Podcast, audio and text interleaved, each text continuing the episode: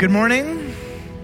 Good morning. My name is Michael Fueling. I'm the lead pastor here at the Village Church. Uh, I want to invite you, open up your Bibles to the book of John, chapter 15. Uh, we're going to be in a two week series in John 15 called Abide. Uh, now, some of you are going to be paying very close attention, and you're going to maybe think in your brain, did he skip the end of John 14, where we talk about the Holy Spirit. Nope.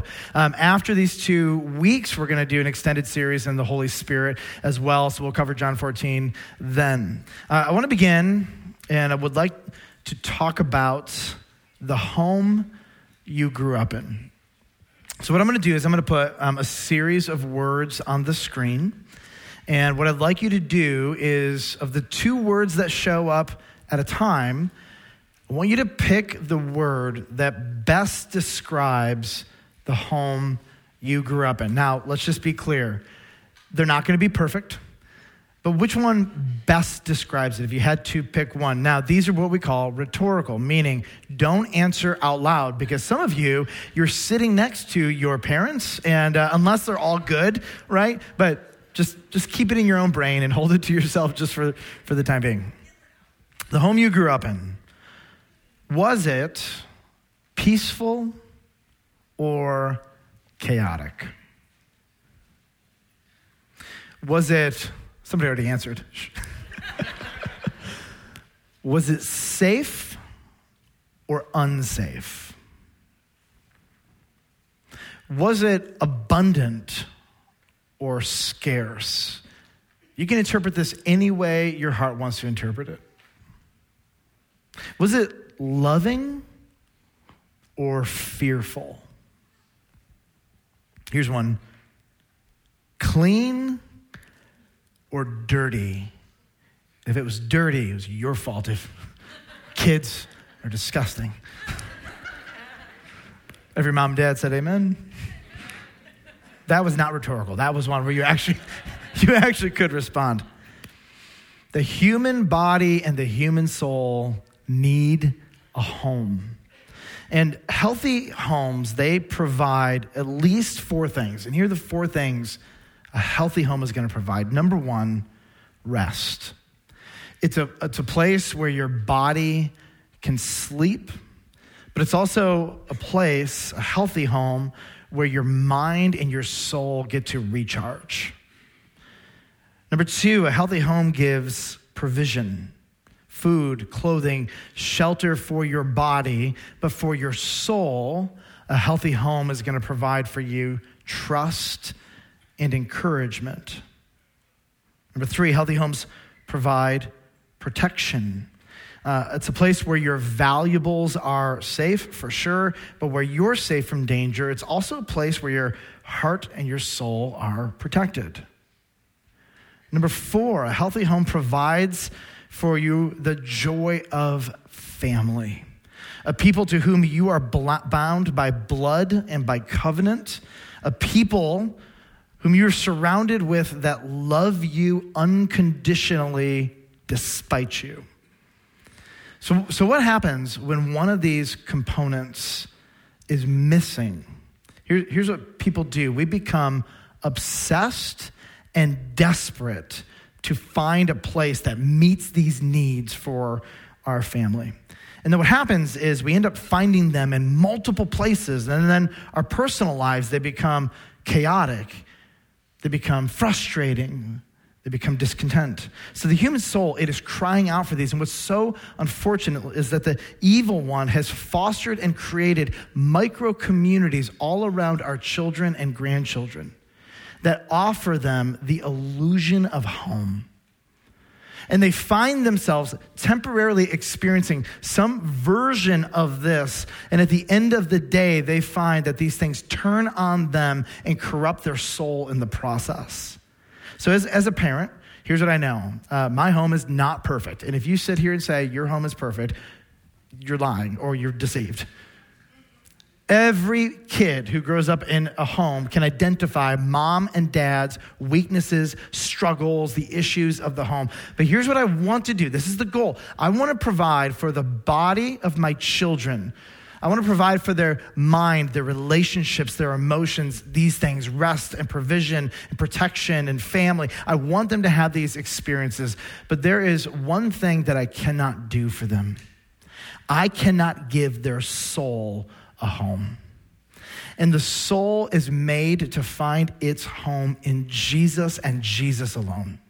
And this is one of the most challenging things is at times I want to be there, Jesus, but I'm not.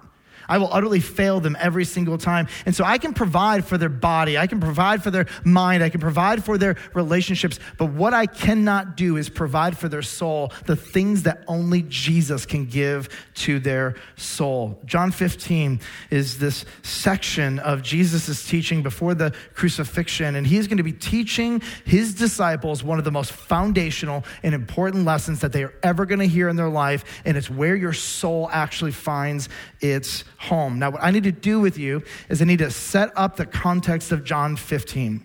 Because what we're used to is this is one of those texts of scripture that we kind of parachute into, but behind the scenes, there is so much going on. So here's a few bits and pieces of context for John 15. We are in John 15, one day before the crucifixion of Jesus. We are hours away from the arrest of Jesus. Uh, Jesus has just finished uh, what we call the Last Supper. This is the last Passover meal that Jesus would have before his death and resurrection. The disciples are in a place of confusion and frustration. They will not believe that Jesus is going to be killed, and they have no real categories for this thing of a resurrection.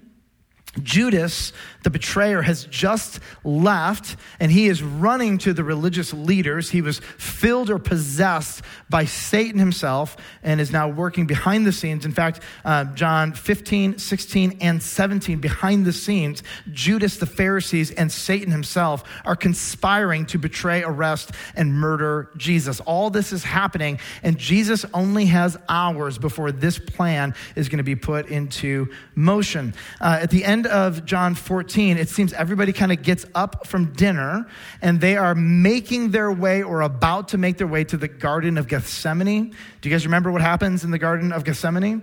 Remember, Jesus prays there, not my will, but yours be done. He's sweating blood. The uh, Judas comes up, kisses him on the cheek. They arrest him. Peter cuts off the guy's ear. Jesus heals it. Remember all that? That's all, that's all going to happen in just a couple hours. Right now, it seems that we're just getting up from dinner we're on our way, or about to be on our way to the Garden of Gethsemane. So, in the final hours of Jesus' life before his death, here's the, here's the conundrum for which he has to prepare these young disciples. How do you maintain a close relationship with somebody you cannot see, you cannot hear, and you cannot touch? By the way, isn't this our question as well? So, non Christians, they hear this and they're like, You want me to be in a relationship with a God that I can't hear, I can't touch, I can't see. And then our response as Christians, well, He's going to give you the Holy Spirit. That makes sense to you. But if you've never had the Holy Spirit, that actually makes no sense whatsoever. And so here are these disciples. They have no category for the Holy Spirit that Jesus is going to talk about and say, hey, uh, all of this is going to make sense in about 50 days or so when you receive the Holy Spirit. And they're like, we don't have a category. What does it mean to be in a relationship with an invisible God? And so Jesus is going to kind of lay the foundations for this teaching. And this is going to be one of the most important things he ever teaches them. Your soul needs to find its home in Jesus. And he's going to walk them through how to do this. All right, John 15, verse 1, Jesus is going to use a metaphor to help them understand how to remain close to him when he's gone. Verse 1, Jesus says, I am the true vine, meaning all other vines are false. I am the true vine, and my Father is the vine dresser. Every branch in me that does not bear fruit, he takes away. And every branch that does bear fruit, he prunes, that it may bear more fruit. So there are four main characters in this metaphor. Number one, we have God, the Father, who is the vine dresser. He's the one responsible to make sure the vine and the fruit have everything they need to flourish. Number two, we have Jesus, the Son of God, and he is the vine. He is the true vine, meaning the only vine that gives life, is the source of life. Ultimately, we're going to see to the human soul. We have number three, we have true Christians. These are the branches that bear fruit. And then number four, we have fake Christians, the branches that are thrown away, largely because they are dead, they're on the ground, there's no fruit, they're useless, and they're going to be thrown into the fire and burned. Can we just all agree for a moment? We don't want to be the branches that are falling into the ground and are going to be thrown away and burned. Amen? Amen. verse 3, though, Jesus does, I think, something very kind for these young disciples. And if you're, if you're reading this in English, there's a, a piece of this that might elude you. And I want, I want you to watch this. Jesus says in verse 3 Already you are clean. And you should be asking, why is he talking about being clean? I thought we were talking about vines and pruning. He says, Already you are clean because of the word that I have spoken to you. So we need to pay attention to the word clean here because what Jesus is doing is he is clarifying a lingering question from John 13. What I want you to understand is that John, like 13, 14, 15, 16, 17, it's all kind of one conversation. It takes place in different locations, but it's basically one big dialogue. So, a few minutes earlier in the dialogue, in John 13, verse 10, Jesus said something that really concerned them. And here's what he said He said, You are clean, but not every one of you. For he, Jesus, knew who was to betray him. That was why he said, Not all of you are clean. And I want to be clear in John 13, when he says this, they all know exactly what Jesus is talking about. Uh, one of you is fake. One of you is a fraud. One of you is a false Christian masquerading as something that you are not. So if Jesus walked into this room and he said 8.3% of you are fake Christians, isn't there this like part of you, maybe an impulse that would like say, is it, is it me? Because if it is, I need to know and I need to know now. Would you just like let us, would you let me know? Can we talk privately? Because I don't want to be the branch that's going to be burned up. That's not what I want. And so you can see the anxiety that this creates in them. And it seems in John 13 that the disciples did not know who Jesus was talking about. Even after he shows them it's going to be Judas, Judas gets up and walks out, they still don't understand why Judas got up. They don't understand that Judas is actually the branch that is going to be cut off and burned. They don't seem to get this yet. And so they're concerned. Is it me?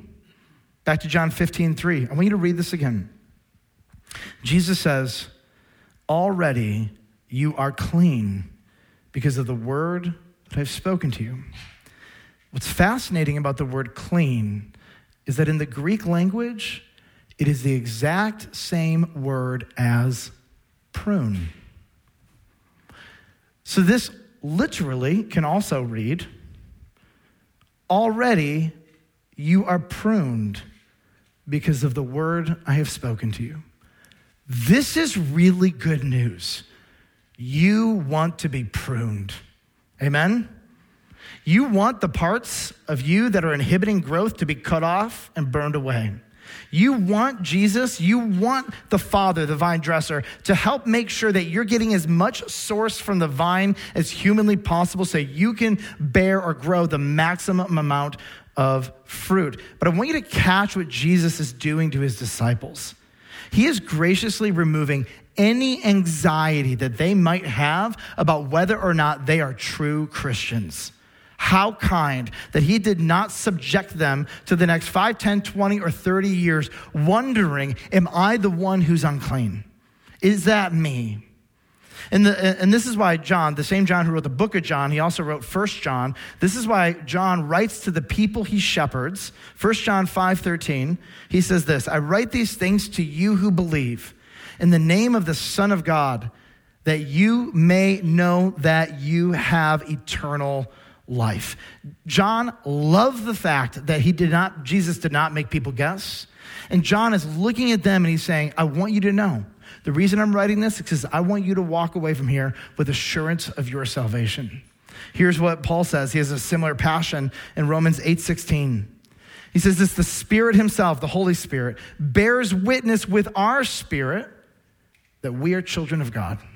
God the Father, God the Son, and God the Spirit are all invested and want you to know whether or not you are a true Christian or a fake Christian. The Holy Spirit wants to take away all the relational anxiety and insecurity and wondering, are we okay? The blood of Christ covers you, and it is the most secure relationship in your life. They are invested that true Christians, in their heart of hearts, by testimony of the Word of God and the Spirit of God, that you truly are pruned you truly are clean. You truly are a real Christian. We go back to John 15. In verse 8, John says that, this is kind of funny to me, but he says it's pretty easy to prove. He says this By this my Father is glorified, that you bear much fruit, and so prove to be my disciples. Now, here's the question I would be asking if I were you. Okay, what's the fruit? And I'm not going to tell you yet because I want you to pay attention. I still have 75 minutes left in this message, so we're just going to linger and keep you going. John 15, 4. Jesus tells us the only way a Christian, a human, a person, anybody can bear any kind of fruit. Abide in me, and I in you. Abide means to keep dwelling or to find a home and to live in it. Let me translate. Make sure your soul finds its home in me and don't leave. Make sure your soul finds its home in me and don't leave. He goes on in verse 4. He says, As the branch cannot bear fruit by itself unless it abides in the vine, neither can you unless you abide in me. I am the vine, you are the branches. Whoever abides in me and I in him, he it is that bears much fruit. For apart from me, you can do nothing. In other words, everything that I created you to be and everything I created you to do hinges on you figuring out what it means to abide in Jesus. If you do not abide in Jesus, you have no ability to do the things He is asking you to do, to become the person He is asking you to become. Abiding in Jesus is one of the most essential, foundational, important things a human being can do. He says earlier, if you don't abide in me, then you can do nothing. Now, I don't know about you, but at this point, now I'm asking, how do I abide? How do I make it so that my soul finds its home in Jesus? We're going to get there. Verse 6 If anyone does not abide in me, he is thrown away like a branch and what's, what's that word?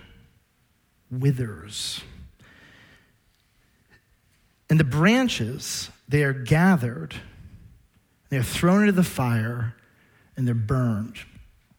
I think this was actually really hard for the disciples to hear, or maybe later for them to remember. Because who's Jesus talking about here? Judas. And here, here's the deal we said this earlier. You don't want to be the branch that is thrown out and burned. Some people read this maybe as a threat. Um, I don't see it at all as a threat. I would just say this is simple reality. There is one singular source of life for the human soul. It is Jesus Christ and Jesus Christ alone. All other sources are not true vines, but they are false vines that might give you a moment of some sort of faux sustenance, but then they fail you in the end. The human soul is designed by the creator, by the maker, to be connected, to be living in the true vine who is Jesus Christ. And the evil one wants to kind of trick us and say, well, maybe you can attach to this other vine. It's a fake, false vine. How about this vine? It's not a real vine that will give you life. How about this vine over here? It's false. It's not real. Any other vine than Jesus is not real. That is not a threat. That's just practical. It's, it's like somebody makes a lamp and they make a lamp to go into only one kind of outlet. And then somebody says, but I want to plug it into any outlet. And the designer says, You don't get to plug it into any outlet. It's made for one kind of outlet. And then you get mad and say, Are you threatening me that it won't work if I don't plug it into the right outlet? It's like, No, I'm not threatening you. I'm telling you, I made it. I made it to plug into a specific outlet. And when you plug it into that outlet, it gets everything it needs and it does what it's supposed to do. And you plug it into an outlet or something that puts too much power through it, then it works for about a split second and burns up. And you're like, It doesn't work. What's wrong with you, creator? And he's like, For the, for the love of God, literally. Plug it into the right outlet, and it would have worked. Can you fix it? Sure. Will you plug it to the right outlet? We'll see. This is like God with the human race. I think of so many deceived students. Your soul abides in your friends, in your social status, your grades, sports. I mean, these are really good, important things, but they're fickle. And if you attach your soul to it, they will cause your soul to wither. I think of college students who unplug, if you will, from Jesus to for, for four years just to kind of live it up so they can have life's experience. And I think to myself, why would you unplug from the source of life and joy and buy into the lies of the evil one when you plug into the world you were designed to wither and die? In Christ is life. Your soul was made for Christ. And, and this is what we miss. We're like, well, well, maybe I'll plug in half of it. No, you need to be plugged into Jesus Christ because from him is the source of all life. All right, I've got two big questions. What is this fruit exactly? Because if this is the difference between true Christians and fake Christians, I would really like to know what that fruit is. Question number two how do I abide specifically? Because if this is the difference between life and death, between growth and the withering of my soul, I want to actually kind of know practically. Okay, so what does it mean to abide? Um, let's let's get out of ethereal, analogical, or metaphorical language, and let, let's make the rubber meet the road. What is fruit exactly? So we spent quite a bit of time in preaching prep, and then on the side trying to figure out what is one of the most effective ways to answer this. And what we learned is that we can actually look to Judas to see what fruit is not. Because Judas had no fruit, and he was cut off and thrown into the fire and burned. So, what are some of the things that Judas did? And if Judas did them, then we know that this isn't actually fruit. So, here's what we know the fruit is not going to church. Because Judas did that. And can we just agree? He had the best senior pastor on the planet. And for fun, he also went to synagogue. The fruit is not listening to and enjoying good Bible teaching. You might listen to podcasts, whatever. Can we also agree that there was probably no more effective Bible teacher than Jesus? Amen. Amen? Like if he came in, I'd be like, I quit, you're in, done.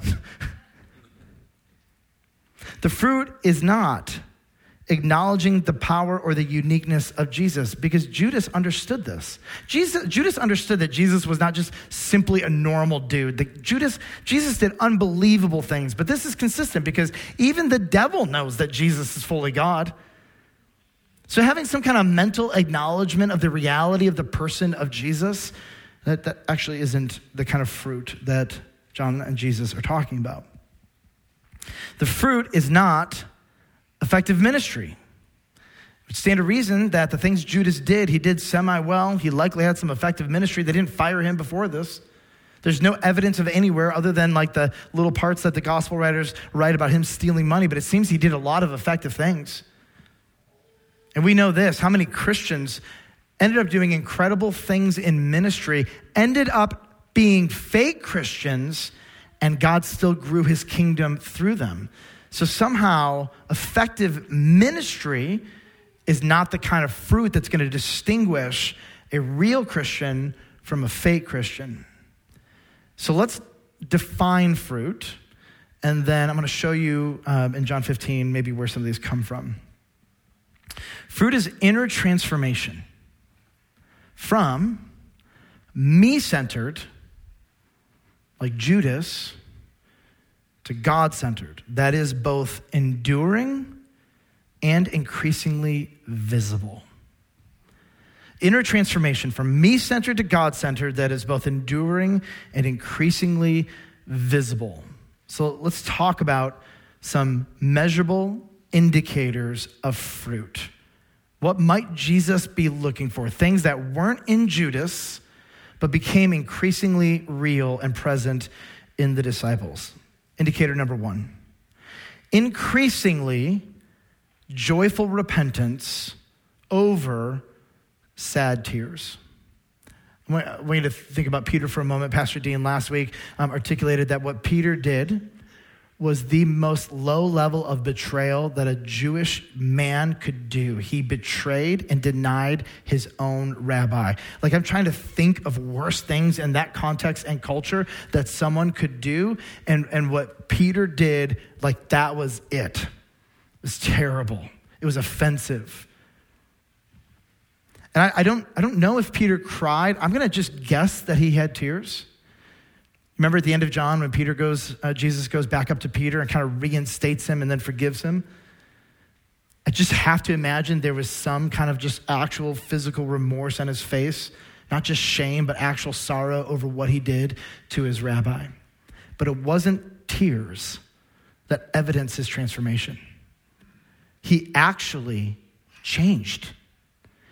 You, you begin to see in Peter, even before he's given the Holy Spirit, you begin to see in Peter actual life change.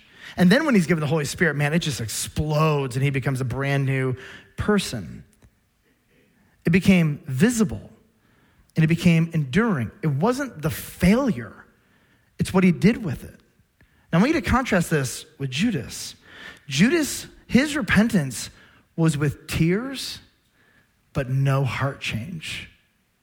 You can cry over your sin all you want and not be repentant.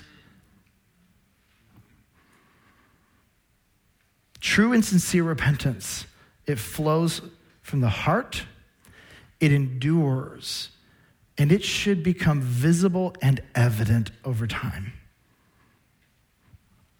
Second indicator of fruit increasingly Jesus' values become your values. I want you to read this in, in, in, verse 7. I think this is, this is a funny thing that most people don't understand. I want, to, I want to try to just make this very tangible.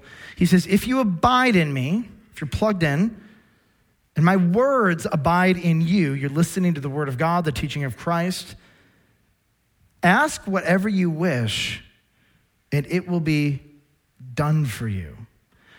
All right, am I the only one who has like a ton of prayer requests that have gone pretty much silently unanswered? Right? Now, I know some of you are going to be like, well, all, all prayer requests are answered. It's either yes, maybe, or no. I'm not saying, you know what I mean? Like, God has not give, said yes to all the things that I've asked for. And that frustrates me. So then I ask, well, oh no, am I a fake Christian? Because when I pray, like a whole lot of things God doesn't respond to. But here's, here's the funny thing you and I, we pray our values. We ask God for the things that are important to us. We tell God the things that we think are important for Him to know. If you want to know someone's prayer or values, just look at their prayer life and you'll hear what is important to them. And here's what Jesus is saying the, the more time you spend with me, abiding in me and my word, the more your values start to become mine, I start to rub off on you, and, and you know, you become like the people you hang out with. And, and then here's what's happening you start to want the things Jesus wants and value the things that Jesus values, and your prayer life reflects this. Now, here's like a little trick and tip for those of you who are like, I pray and I pray and I pray, and God never answers my prayers. Let me, let me show you an effective way to, remove, to move your prayer life from about 2% effectiveness to 95% effectiveness. Are you ready? Start praying for your own personal transformation and repentance. The reason, by the way, right, you're not getting answers to most of your prayers is because they're all about those other people. Try this God, make me more humble. God, Make me more sorrowful over my sin. Help me see my sin the way you see it. God, would you develop in me more gentleness and kindness? Like, try praying for those things. You're going to watch your prayer life amplify because that is the will of God. God, take the fruit of the Spirit, do one a month, obsessively pray for each one every single month, every day. I'm just praying for this one all month long. And then you watch God begin to answer that prayer. You want to watch your prayer life go from ineffective to effective Stop pointing at everybody else and asking Him to change them. Look internally, and you're going to watch God respond. The scariest part is if you beg God to help you and He never, ever responds even a little bit. That's scary. But I'll tell you, here, true Christians, start praying for internal transformation and be specific. Now, when God changes you, does that mean all your struggles go away?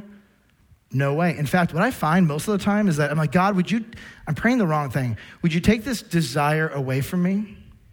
And really, what God is actually doing is He's not taking it away, but He's giving me greater strength to say no to it. You know what I'm saying? And so we make our prayers so myopic and focused, and so make my life easier. And half the time, He's like, I'm not gonna make it easier. I'm just gonna give you double the strength so that you have the ability to handle what's right in front of your face.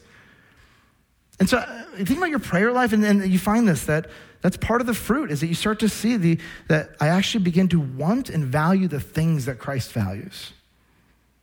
The third indicator of fruit increasingly willingness to say no to me and yes to God. Verse 10 If you keep my commandments, you will abide in my love, just as I have kept my Father's commandments and abide in his love.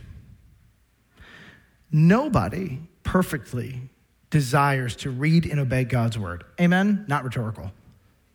Amen. Eh, not convinced, but we'll go with it. Nobody. But is there even, I need you to listen. You, you might be wondering, oh no, I might be a fake Christian. Do you even have an inkling of a desire? Not rooted in shame, but like rooted in love? Is there even a little bit of you that wants to say no to you and yes to God? Like, even a little bit. Here's what I can tell you true Christians have a struggle. Not 24 7. Sometimes I sin freely without even a second thought, and then later I'm like, oh, that wasn't good. But like, there's a consistent struggle that you have. And it's not a shame struggle. Oh no, what if I get caught?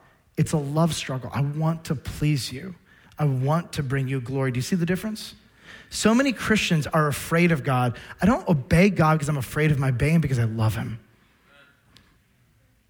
I have a lot of grace for people uh, who came to Christ later in life. I try to have grace with everybody, but particularly if you came to Christ in your 40s, 50s, 60s, 70s, 80s, 90s, there are so many sinful patterns, ways of thinking, behaviors that you just are like, it's all you've ever known. And what I find is that Jesus does not expose people all at once completely, thank God. And he highlights one or two things in your life, and you begin to experience sorrow that leads to actual repentance. You begin to be sad, not just that you've hurt other people, but like, God, I'm sorry. That hurts you, and I love you. Do you see the shift? And it's a really beautiful thing. And I, I think Christ is so patient. And one of the reasons, uh, you'll notice, I have not put destination language, I'm using trajectory language. Because people all start at different points. Destination language is inherently shameful. Trajectory language takes into consideration we have a long way to go. The godliest person in this room has a long way to go to be fully like Christ. And here's what I'm looking for I'm not looking for perfection, I'm looking for trajectory. Are these things growing inside of you? Here's the fourth indicator of fruit increasing joy and happiness in glorifying God more than yourself. He writes in verse 11 These things I've spoken to you, all about abiding and being connected to Jesus, that my joy may be in you and that your joy may be full. So, what happens with the true Christian is, again, trajectory language. There is an increasing joy in obeying Jesus, in, in being with Jesus. Now, is it always perfect? No. Again, get destination language out of your brain. We're talking trajectory language. Is there a trajectory? Now, the way I, I think about this, and I, I probably overuse this illustration, but like, I have never met somebody who has not worked out in years and says, I'm so excited. I'm going to the gym. And then they get done and they hurt everywhere for two weeks. And they're like, that was amazing. You actually have to overcome sometimes the things your body wants. And what I love about the fruit that Jesus is talking about is that the fruit overcomes the body. The body is no longer the slave, but the mind and the will of Christ. We actually have the ability to go to the gym, metaphorically speaking. We have the ability to say no to the desires of our flesh. We have the ability to freely not react in the way that the flesh wants to react. We actually have this. And so I'm not looking for somebody who obeys perfectly, but what I am looking for is somebody who is increasingly finding more joy in it. And so what happens? After the two to three weeks of excruciating pain of working out, it begins to be more fun. And then you overwork yourself and you got to rein it in a little bit, but you know, you know how it goes. How do I abide? Number two. I want to take the four indicators and I just want to make them practical because the secret to abiding, we'll call this abiding 101, are found here. Choose daily, probably, to joyfully repent. Don't just cry and say you're sorry. Change. Ask God to change you. Pray specifically. I sinned in this way. There is a heart issue.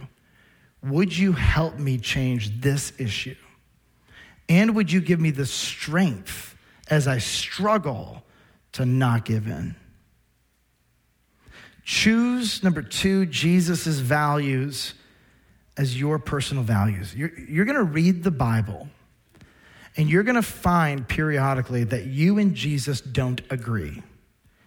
In the prideful part of our spirit, the, the fake Christian will look at Jesus often and say, I don't know, we'll see. I don't know if I agree with him yet. Bend your knee to the teachings of Christ, no matter how hard it is culturally. If Jesus is God, align yourself to his mind and to his values. Make them your own personal values. Number three, willingly say no to yourself and yes to God. And I just want to acknowledge again, our, all of us, our bodies, our minds have impulses that don't bring God glory. But God has given you self control and a will that you are not a slave to your body. I find myself saying all the time, I don't need to eat that. I don't need to eat that. I have the Holy Spirit. I have self control. I can do it. I can do it. And I have to remind myself, I have the gift of self control.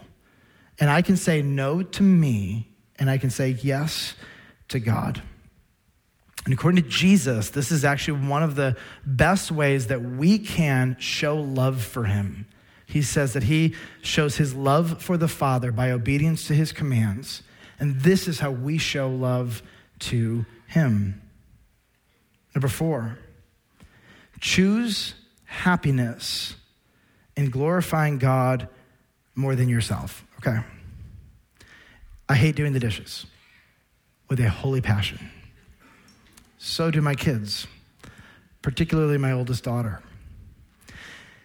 Could you do the dishes? Oh, fine. When I do the dishes, I have learned that the attitude I go in with determines my emotions. You ever seen this? So I go in and I am choosing a good attitude. And even though I objectively hate dishes, it doesn't make me want to lose my ever loving mind. But then I watch my daughter do dishes, and I'm like, Are you gonna break everything in the way, you know? And what I found in life, it's just like dishes. Your attitude almost always predetermines your emotions. And so if you look at what the Lord wants for you, you know what he wants, and you're like, I know, fine, I'll glorify you. Do you think you're gonna respond with joy? No, you're predetermining something that Jesus doesn't want for you. So here's what happens. If you choose your attitude and you overcome your complaining, whatever spirit, and you say, I'm, I'm going to do what you've asked me to do, and I'm going to believe that this will be for my joy, guess what happens? It becomes more joyful. Anything you complain about won't get better and more easy. And so I've learned that a complaining, a grumbling spirit stops me from experiencing the joy of obeying and glorifying Jesus. I have two simple so what's. Number one is this the most important fruit to God, it's not ministry fruit. I don't know about y'all, but I love being productive, but this is not the most important thing to God. It's relationship and transformation. Uh, the reason God calls us to ministry, it's not just so that we can be productive because bored people do dumb things. No. It's because that is whatever our heart serves, our heart grows in love for. The reason God wants people to give generously to the kingdom of God is not because he's desperate for money and he's like, where are we going to make ends meet? It's because he knows that whatever we give our money to has our heart.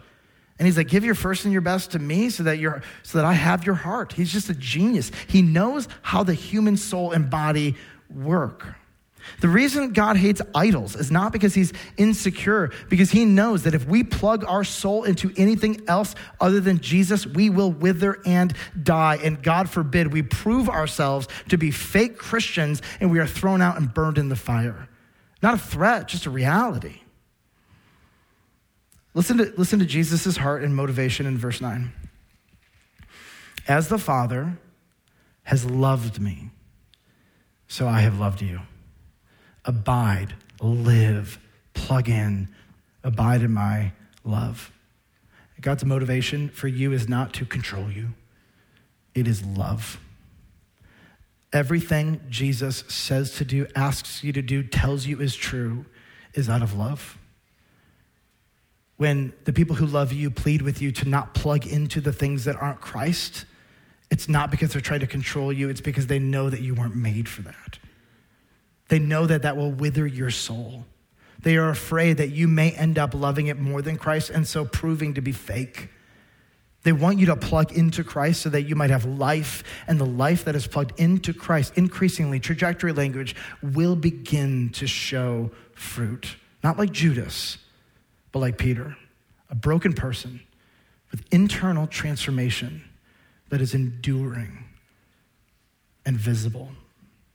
Which, by the way, parents, moms and dads, is this what you want for your kids? Internal transformation?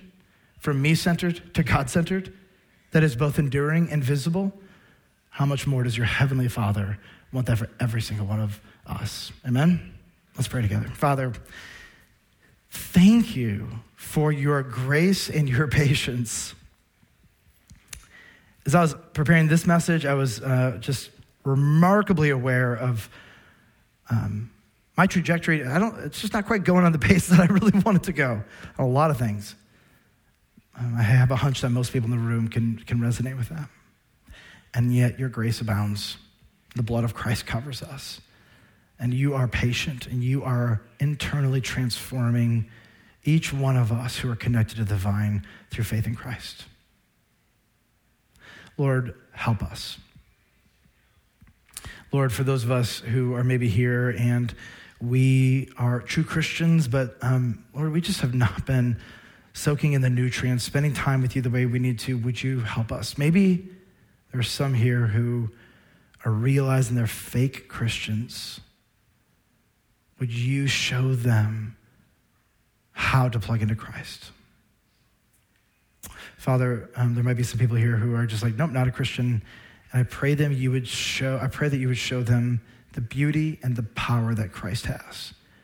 That they were made to come home They were made to come to Christ, who is our soul's provision and protection and rest and family.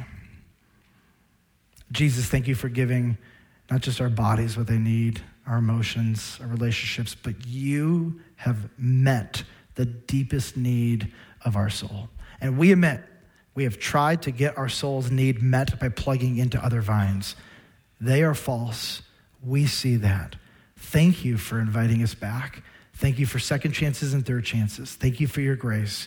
And thank you for the blood of Jesus Christ. We love you and we pray all of this in Jesus' name. Amen. Amen.